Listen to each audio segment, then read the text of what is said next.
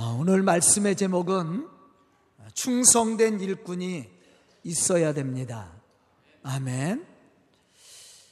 사실 우리가 성경을 보면 많은 위대한 믿음의 사람들이 있죠. 우리가 손꼽으라 그러면 모세를 들 수가 있고 또 신약에서는 바울과 같은 믿음의 사람을 우리가 들 수가 있습니다. 이들의 위대성은 어디서 나왔을까? 물론 그들이 하나님을 향한 신앙도 있었고 믿음도 있었습니다. 또 하나님이 그들 가운데 역사하시고 축복을 해 주었습니다. 그러나 그것만 갖고는 그들이 하나님의 위대한 일꾼으로서 그 사명을 감당할 수 없었다라는 겁니다. 중요한 것은 그들을 돕는 자들이 있었다라는 거예요. 생명을 다해서 헌신하는 믿음의 사람들이 있었습니다.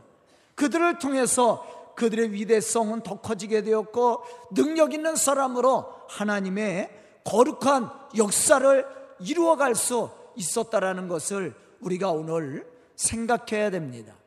모세에게는 아론과 훌과 같은 사람이 있었죠. 여호수아와 갈렙과 같은 충성된 믿음의 일꾼들이 있었습니다. 바울에게도 마찬가지입니다. 디모데와 같은 사람, 누가와 같은 사람, 마가와 같은 사람, 이러한 일꾼들이 그를 위해서 헌신하고 충성했을 때 그들이 맡겨준 그 복음의 사명을 감당해 나갈 수 있었다라는 겁니다. 우리가 잘 아는 것처럼 다윗도 마찬가지입니다. 다윗은 이스라엘 역대 왕 중에 최고의 왕으로 손꼽을 수 있습니다. 또한 다윗은 하나님의 마음에 맞는 자로 하나님이 약속하신 축복을 받고 누렸던 사람입니다. 하지만 우리가 다윗을 말할 때 다윗 한 사람만 말해서는 안 된다라는 거예요. 사실 다윗이 이스라엘 역대 왕 중에 최고의 왕으로 손꼽히고 또 하나님의 마음에 맞는 자로 칭찬과 축복을 받을 수 있었던 것은 좋은 신앙의 모습과 성품을 그가 가지고 있었기 때문이었지만 더 분명한 사실은 다윗을 생명과 같이 돕는 일꾼들이 있었다라는 거예요. 이러한 믿음의 사람들이 있었기 때문에 다윗이 위대한 이스라엘의 왕으로서 통일 왕국을 이루고 또 하나님의 거룩한 이 복음의 역사를 이루어갈 수 있었다라는 것을 우리가 오늘 말씀을 통해서 생각해야 됩니다. 사무엘 하 23장 8절로부터 11절에 보면 다윗의 충성된 세 용사들의 이름이 기록이 되어 있습니다. 이들은 다윗을 위해서라면 목숨까지도 아끼지 않고 헌신했던 믿음의 사람들이었다라는 것을 우리는 생각해야 됩니다. 사실 이들은 다윗 왕국을 세우는데 매우 중요한 역할을 감당했던 사람들입니다. 다윗이 그 수많은 전쟁과 전투에서 승리를 거둘 수 있도록 힘을 보태준 사람들이었다라는 것을 우리는 기억해야 됩니다. 만약 다윗에게 이러한 용사들이 없었다면 축복된 다윗 시대 시대는 아마 오지 않았을 겁니다. 사무엘상 22장 2절에 보면 다윗이 사울 왕의 추격을 받을 때 도피하고 있을 때 다윗과 함께한 사람들에 대해서 다윗은 이야기하고 있습니다. 환란 당한 모든 자와 빚진 모든 자와 마음이 원통한 자가 다 그에게로 모였고 그는 그들의 우두머리가 되었는데 그와 함께한 자가 400명가량 되었더라. 그렇게 말씀하고 있어요. 다윗은 사실 많은 환란과 핍박을 받았던 사람입니다. 하지만 그는 외롭지 않았다라는 거예요. 그가 이렇게 환란을 당하고 피난길에 오른 그러한 피신을 당 도망을 다니는 그러한 일을 당하였지만 다윗은 외롭지 않았다라는 거예요. 왜냐하면 하나님이 다윗과 함께 하셨고 또 돕는 많은 일꾼들이 다윗을 위해 충성을 다했기 때문이었다라는 사실입니다. 우리 교회도 저와 우리 성도들이 예수 그리스도 안에서 하나가 되어 서로 존중하고 이해하고 사랑하고 섬김으로 충성해야 됩니다. 그래야만이 이 교회가 좋은 교회로 또 하나님의 그 복음의 역사를 이루는 교회로 쓰임 받게 되는 거예요. 그럼 오늘 말씀 속에서 다윗의 용사들은 어떤 신앙의 사람들이었으며 어떤 축복을 받았는가? 우리가 그것을 발견해야 됩니다. 첫째로 충성된 믿음의 사람들이었다라는 겁니다. 여기서 충성은 어떤 신앙의 모습에서 나오는 것일까? 우리가 그 어, 떤 신앙의 모습에서 나오는 것인지를 발견해야 됩니다. 그것은 사랑과 관심이에요. 충성은 사랑과 관심에서 나오는 거예요.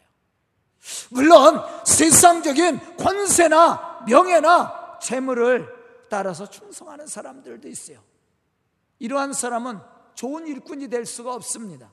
언젠가 그 권세나 명예나 재물 때문에 배반을 하죠.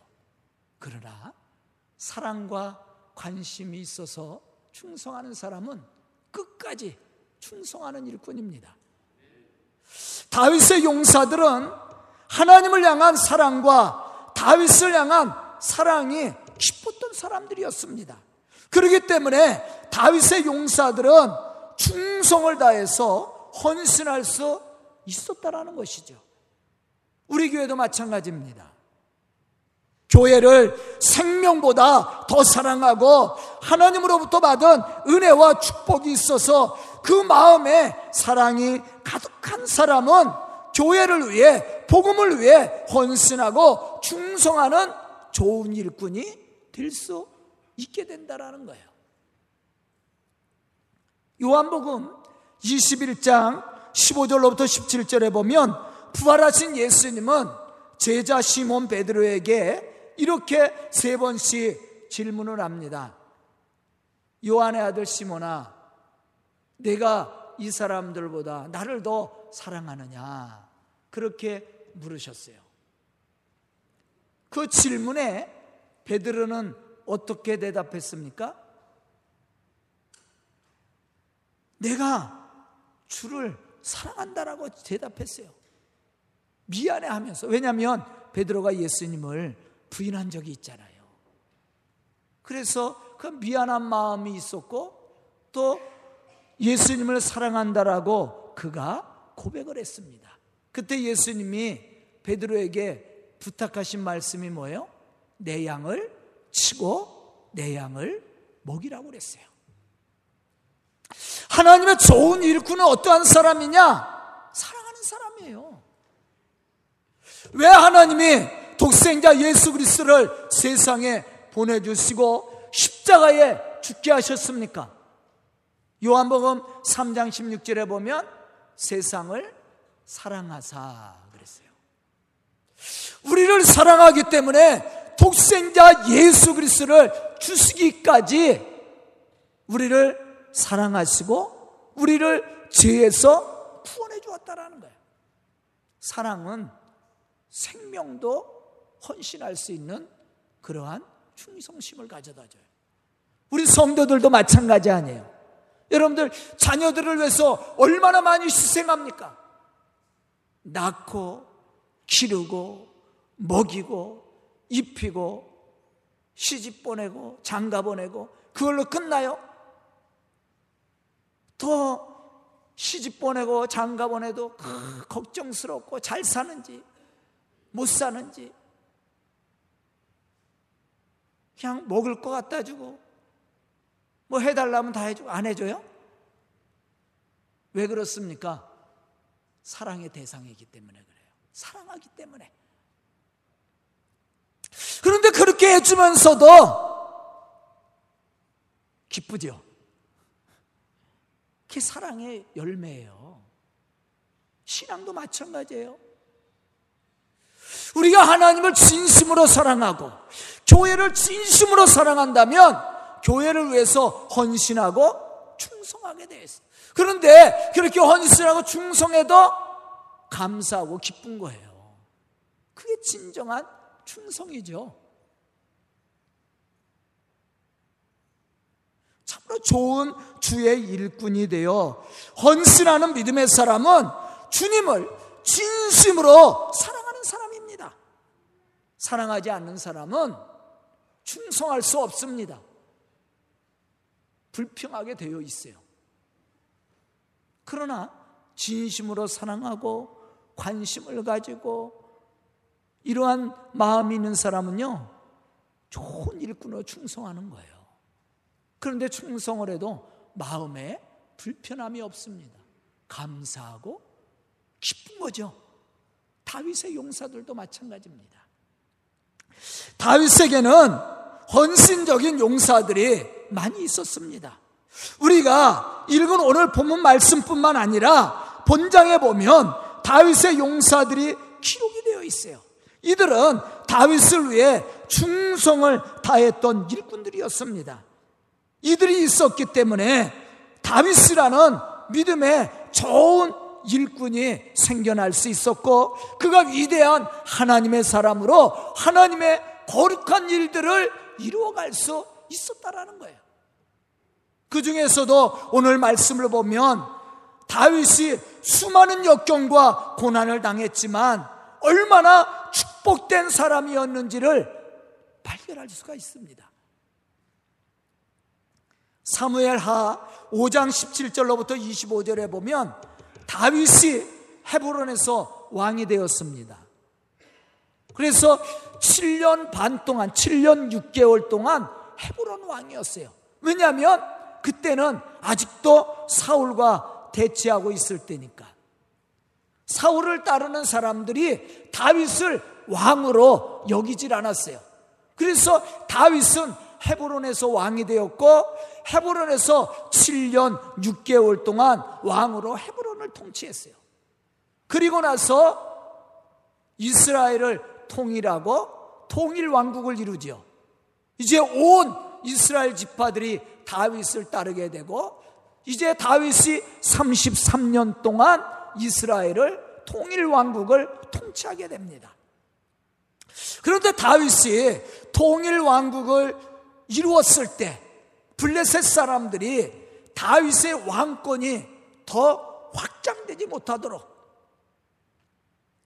이스라엘을 선제 공격을 한 거예요. 왜냐하면 블레셋 사람들은 다윗을 안 좋아했습니다. 왜냐하면 사울 시대에도 다윗이 블레셋 사람들과 전쟁을 많이 했죠. 그런데 블레셋 사람들과 전쟁에서 다윗은 진 적이 없어요. 골리앗을 비롯해서. 그래서 블레셋 사람들은 다윗이 왕이 되는 것을 별로 안 좋아했어요. 그래서 다윗이 이제 통일 왕국을 이루기 위해서 예루살렘에 들어왔을 때 다윗을 치는 겁니다. 더 이상 다윗이 왕권이 확장되지 못하도록. 그래서 예루살렘을 포위하고 있었어요. 그 주둔지가 어디냐면 베들레헴입니다. 왜냐하면 예루살렘과 베들레헴은 가까이 있죠. 그래서 베들레헴에 진을 치고 베들레헴은 베들레헴에 진을 치고 이제 예루살렘을 공격하려고 준비하고 있었다라는 거예요.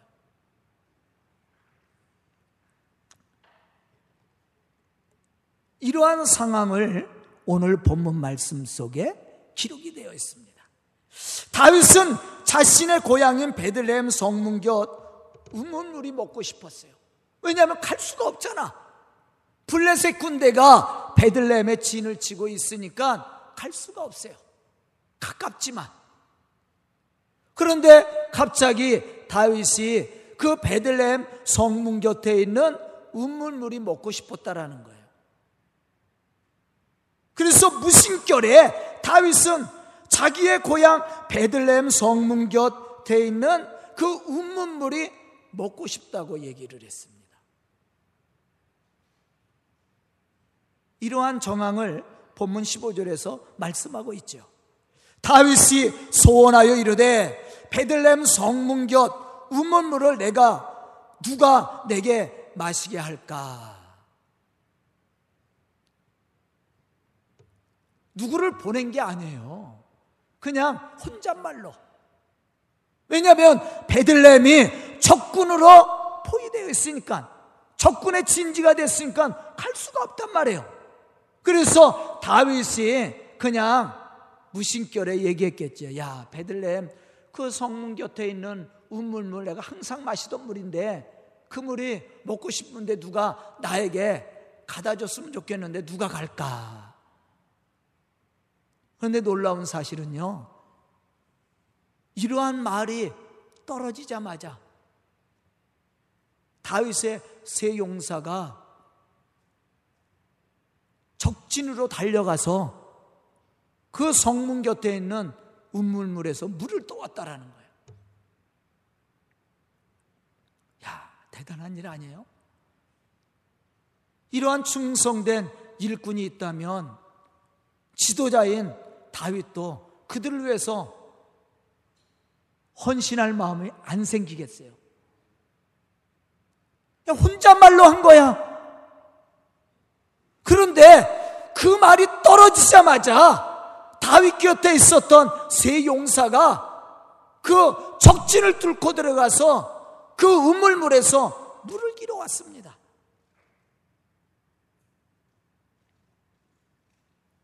어떻게 이 사람들이 목숨을 걸고 적진에 들어가서 물을 가져올 수 있었습니까? 이유는 다윗을 자신의 생명보다 더 귀중히 여기고 사랑했기 때문이었어요. 하나님도 마찬가지예요. 어떻게 독생자 예수 그리스도를 세상에 보내셔서 십자가에 죽게 할 수 있습니까?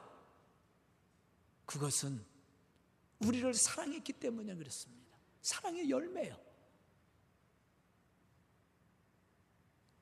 고린도전서 13장 7절에 보면 사랑에 대해서 말합니다. 사랑은 모든 것을 참으며 모든 것을 믿으며 모든 것을 바라며 모든 것을 견디느니라. 우리가 자녀들 키울 때 믿어주고 바라고 견뎌주고 참아주고 그러지 않아요? 옆집 아이가 그래봐. 참아줘요, 그래도? 견뎌줘요? 이해해줘요? 이제 우리 성도들 이렇게 이야기할 때 보면 어 이렇게 아이들이 막 개구지게 놀면 아유 우리 아이 잘할 때는 저러지 않았는데 뭘 안 그래? 다 그랬어. 그런데 자기 아이는 그냥 넉넉히 이해해 주는 거야. 그러니까 그렇지 않게 보이는 거예요.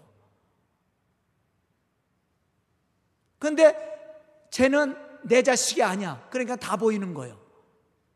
불편함을 느끼는 거야. 안 그래요? 똑같은 거예요. 관심이야. 사랑이야. 그래서 희생하게 되는 거예요. 그러기 때문에 참아주는 겁니다. 그러기 때문에 견뎌주는 거야. 사실 이러한 헌신과 충성 앞에 다윗도 더 견고한 신앙을 갖게 됩니다. 본문 16절로부터 17절에 보면 다윗은 이렇게 결심을 하고 고백을 합니다. 다윗이 마시기를 기뻐하지 아니하고 다윗이 왜 마시기를 기뻐하지 않았을까? 그것은 물이 먹기 싫어서가 아니에요. 오늘 본문 말씀 속에서도 이야기하는 것처럼 이것은 물이 아니라 생명이에요, 생명. 오늘 본문 말씀 속에서도 이야기하잖아요. 이것은 피가 아니니까. 다윗이 고백하는 거예요. 이건 물이 아니라 피라고 얘기했어요. 생명을 걸고 가져온 거야. 이걸 어떻게 내가 먹을 수 있습니까? 그래서 다윗은 마시기를 기뻐하지 아니하고 그물을 여호와께 드리며 이르되 여호와여 내가 나를 위해서 결단코 이러한 일을 하지 아니하리이다. 이는 목숨을 걸고 갔던 사람들의 피가 아니니까. 다윗이 결정, 야, 내가 이런 헛소리도 해서는 안 되겠구나. 왜냐하면 내가 말하면 충성된 일꾼들이 그대로 행하잖아요. 말을 잘해야 된다. 내 욕심을 채우기 위해서 이야기하면 충성된 일꾼들은 그대로 따라서 하잖아. 그들에게 피해를 입히는 거야. 내가 어떻게 저들의 생명을 먹을 수 있느냐. 그래서 다윗이 자신의 결, 믿음의 결단뿐만 아니라 겸손해지는 거죠. 뿐만 아니라 자기를 위해서 충성하는 그 사람들을 위해서 헌신하기를 결단하는 거예요. 이 다윗이 좋은 일꾼이 되는 겁니다. 그냥 만들어진 게 아니에요. 다윗이 좋은 지도자가 되고 좋은 일꾼으로서 하나님의 마음에 맞는 자가 될 수 있었던 것은 이와 같이 충성된 일꾼들이 있었기 때문이었어요. 여러분도 보세요. 국가도 마찬가지입니다. 대통령도 마찬가지예요. 대통령이 잘못하기보다 그 옆에 있는 사람들이 잘못하면요. 나라 말아먹습니다.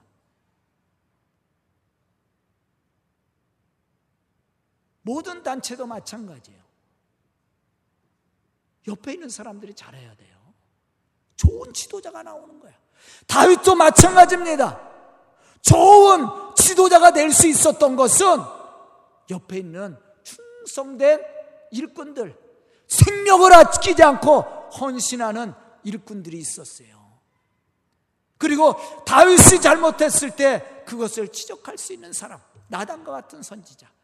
이러한 믿음의 사람들이 있었기 때문에 다윗과 같이 위대한 지도자가 나올 수 있었다라는 겁니다.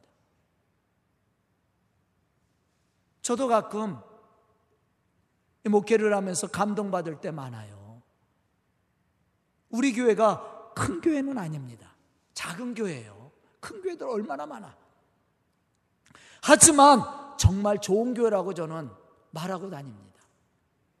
왜냐하면 우리 교회도 보면 말없이 헌신하는 사람들이 있어요.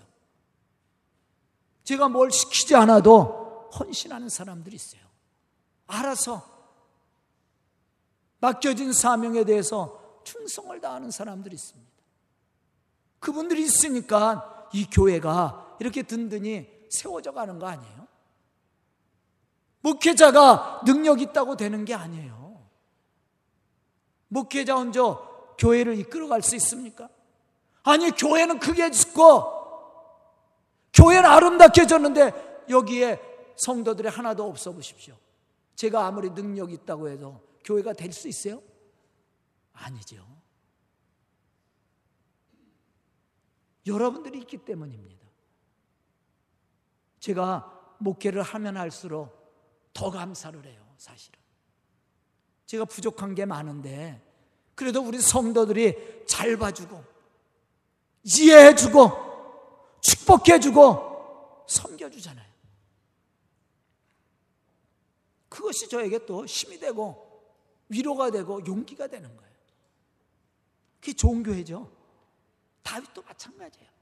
다윗 먼저 통일의 왕국을 이루고 하나님 나라를 이루었던 것이 아니라 이렇게 충성하는 일꾼들이 앞장서서 헌신을 했기 때문에 다윗과 같은 믿음의 사람이 나올 수 있었고 하나님의 거룩한 역사를 이루어갈 수 있었다라는 겁니다. 저는 오늘 말씀을 듣는 우리 성도들이 이와 같이 좋은 일꾼들이 되어서 서로 합력해서 선을 이루어가고 하나님의 놀라운 이 복음의 역사를 이루어갈 수 있는 그러한 믿음의 일꾼들이 다 될 수 있기를 주의 이름으로 축원합니다. 두 번째 충성은 가장 작은 일에서부터 시작하되 가장 소중한 것을 드리는 것이다. 저는 그렇게 생각합니다. 마태복음 25장 21절에 보면 달란트 비유에 대해서 말씀합니다. 다섯 달란트 받은 자에 대해서 칭찬을 아끼지 않았지요. 그 칭찬 중에 하나가 뭐예요? 착하고 충성된 종아. 네가 적은 일에 충성하였음에 내가 많은 것을 네게 맡기리니 내 주인의 즐거움에 참여할지어다. 참으로 작은 일이라 할지라도 충성하는 사람이 정말로 충성된 좋은 일꾼이에요. 다윗에게 있어서 이러한 일꾼들이 사실은 많았다라는 거예요. 권력 있는 자리, 좋은 자리, 명예스러운 자리만 가려고 생각해 보세요. 그러면 공동체는 무너져요. 거기에는 시기와 질투와 다툼이 일어나게 되어 있어요. 그러나 서로 작은 일에서부터 충성해 보십시오. 작은 일을 가지고도 서로 섬기고 사랑하고 이해하고 섬겨 주십시오. 섬겨 보십시오. 그러면 공동체는 아름다워지는 거죠. 교회도 마찬가지예요. 제가 우리 장로님들에게 오늘부터 화장실 청소하세요. 왜 대답들 안 하세요? 아니 목사님 내 장로인데 나보러 화장실 청소하라고요? 이래고 한번 되돌아보면 어떻게 돼요? 문제가 생기는 거예요. 예. 그리고 하면은 문제가 안 생기죠. 그것도 하나님의 일이에요.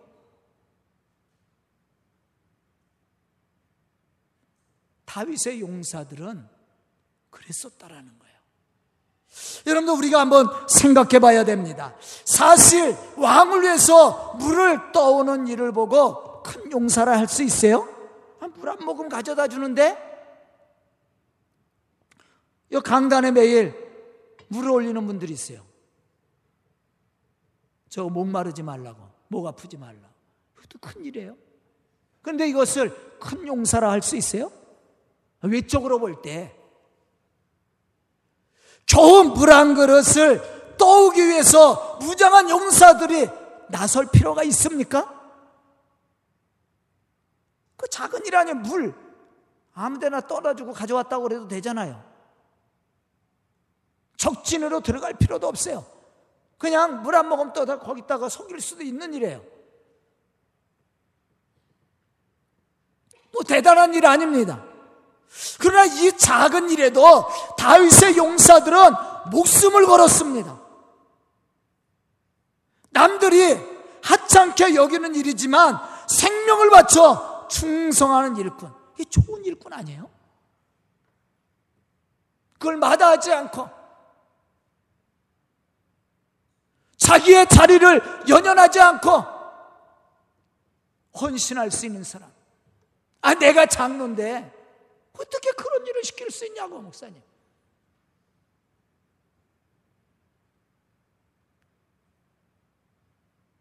그래서는 안 되죠. 그럼 좋은 일꾼이 될 수가 없는 거예요. 헌신에는 말이 필요 없습니다. 행함만이 있을 뿐이에요. 변명도 필요 없습니다. 오늘 말씀 속에 나와 있는 다윗의 세 용사들은 다윗에게 내가 가서 물을 떠오겠다라고 얘기도 안 했습니다. 만약 그렇게 말했다면 아마도 다윗은 허락하지 않았을 거예요. 다윗도 좋은 하나님의 일꾼이고 그들을 사랑했으니까. 하지만 그들은 다윗의 입에서 말이 떨어지자마자 달려갔다라는 이러한 충성된 일꾼들이 있었기 때문에 다윗과 같은 위대한 하나님의 일꾼이 나올 수 있었다라는 거예요. 사실 다윗도 이러한 자신을 위해 헌신하는 충성된 일꾼들을 보고 감동을 받았습니다. 그리고 죄송한 마음이 들었어요. 그래서 그는 그물을 마시지를 못했던 거예요. 본문 16절 마지막 부분에 보면 이러한 사실이 기록되어 있습니다. 다윗이 마시기를 기뻐하지 아니하고 그물을 여호와께 부어 드렸다고 말씀하고 있습니다. 여기서 헌신의 참된 의미를 또 하나 우리가 발견해야 됩니다. 그것은 자기의 가장 소중한 것을 드리는 것이다. 좋은 것은 빼돌리고 현찮은 것만 바쳐요? 그게 충성된 일꾼이에요?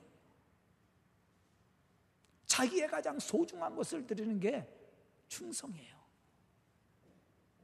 다윗의 세 용사도 최고의 것을 다윗에게 드렸습니다. 무엇을 드 물을 드린 게 아니야.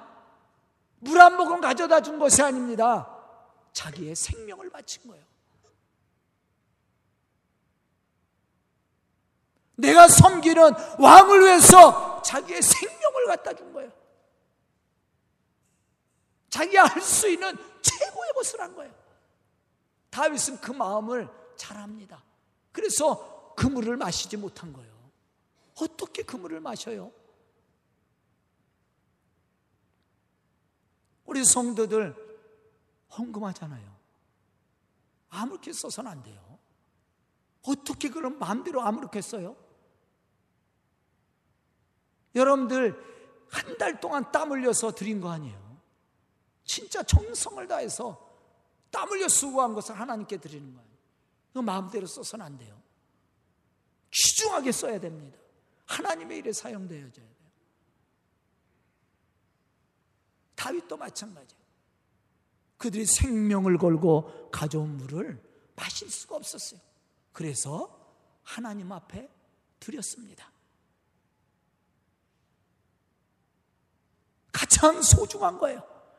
다윗이 생각할 때는 세상적으로 볼 때는 물 한 모금이지만 다윗이 생각할 때는 최고의 것이었습니다. 그래서 그걸 자기가 마실 수가 없어서 하나님 성전에 올려드린 거예요.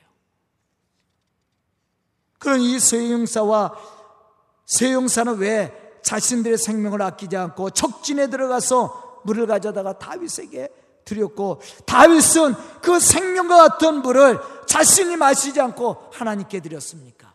이유는 세 용사가 가장 사랑하고 소교중히 여기는 분이 다윗이었어요. 또 다윗에게 있어서 최고의 분은 누구예요? 하나님이었습니다. 그래서 그들은 자기들의 가장 소중한 것을 세상적으로 볼 땐 하찮은 것이지만 소중한 것을 드림으로 충성을 한 겁니다. 바로 이 사람이 좋은 일꾼이죠.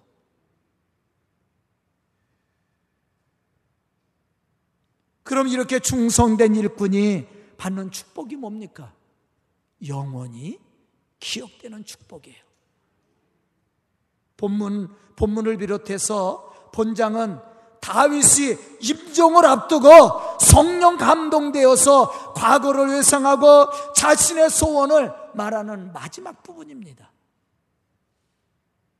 이 마지막 자리에서 다윗은 자기를 택하여 주시고 인도하신 하나님 앞에 감사를 했고 또 자기를 대적했던 악한 자들을 하나님이 심판할 것에 대해서 말씀을 했고 그리고 나서 충성된 용사들에 대해서 이야기를 했습니다.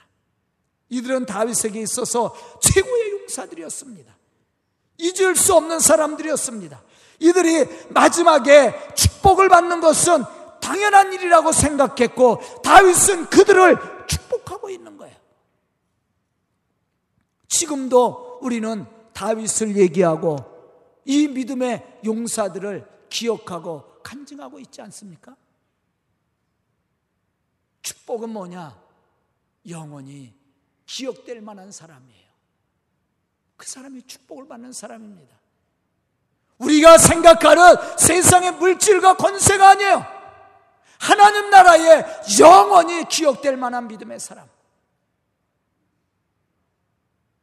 우리 교회도 마찬가지입니다. 이제 제 시대도 얼마 없으면, 얼마 지나면 제 시대도 가요. 여러분 세대도, 여러분 시대도 금방 사라집니다. 얼마 안 남았어요. 이제 우리 청년들이 우리 서강교회 시대를 열어야 됩니다. 우리 교회 학교 아이들이 또 그 자녀들이 또 이어가야 됩니다. 그때에 우리 서강교회 이런 분들이 있었다고 기억될 만한 사람들이 돼야 된다라는 거예요. 저는 오늘 말씀을 듣고 예배를 드리는 우리 성도들이 우리 서강교회에 영원히 기억될 만한 충성된 일꾼. 하나님 나라에서 칭찬받을 만한 그러한 믿음의 일꾼들이 되어서 하나님의 거룩한 역사를 이루어갈 뿐만 아니라 교회를 풍시켜가는 그런 믿음의 좋은 일꾼들이 될 수 있기를 주의 이름으로 축원합니다. 기도드리겠습니다. 은혜로우신 아버지 하나님 감사합니다. 말씀 주시고 깨닫는 지혜를 허락하여 주시니 감사합니다. 다윗과 다윗의 용사들과 같이 주님을 위해서 복음을 위해서 헌신하는 이 교회와 또한 우리 성도들이 될 수 있도록 축복하여 주시옵소서. 하나님 나라에 영원히 기억될 만한 믿음의 사람들로 쓰임 받게 하여 주시고 우리 성도들을 통해 이 교회가 더 큰 부흥과 하나님의 복음의 역사를 이루어갈 수 있도록 축복하여 주시옵소서. 예수님의 이름 받들어 축복하며 기도드리옵나이다. 아멘.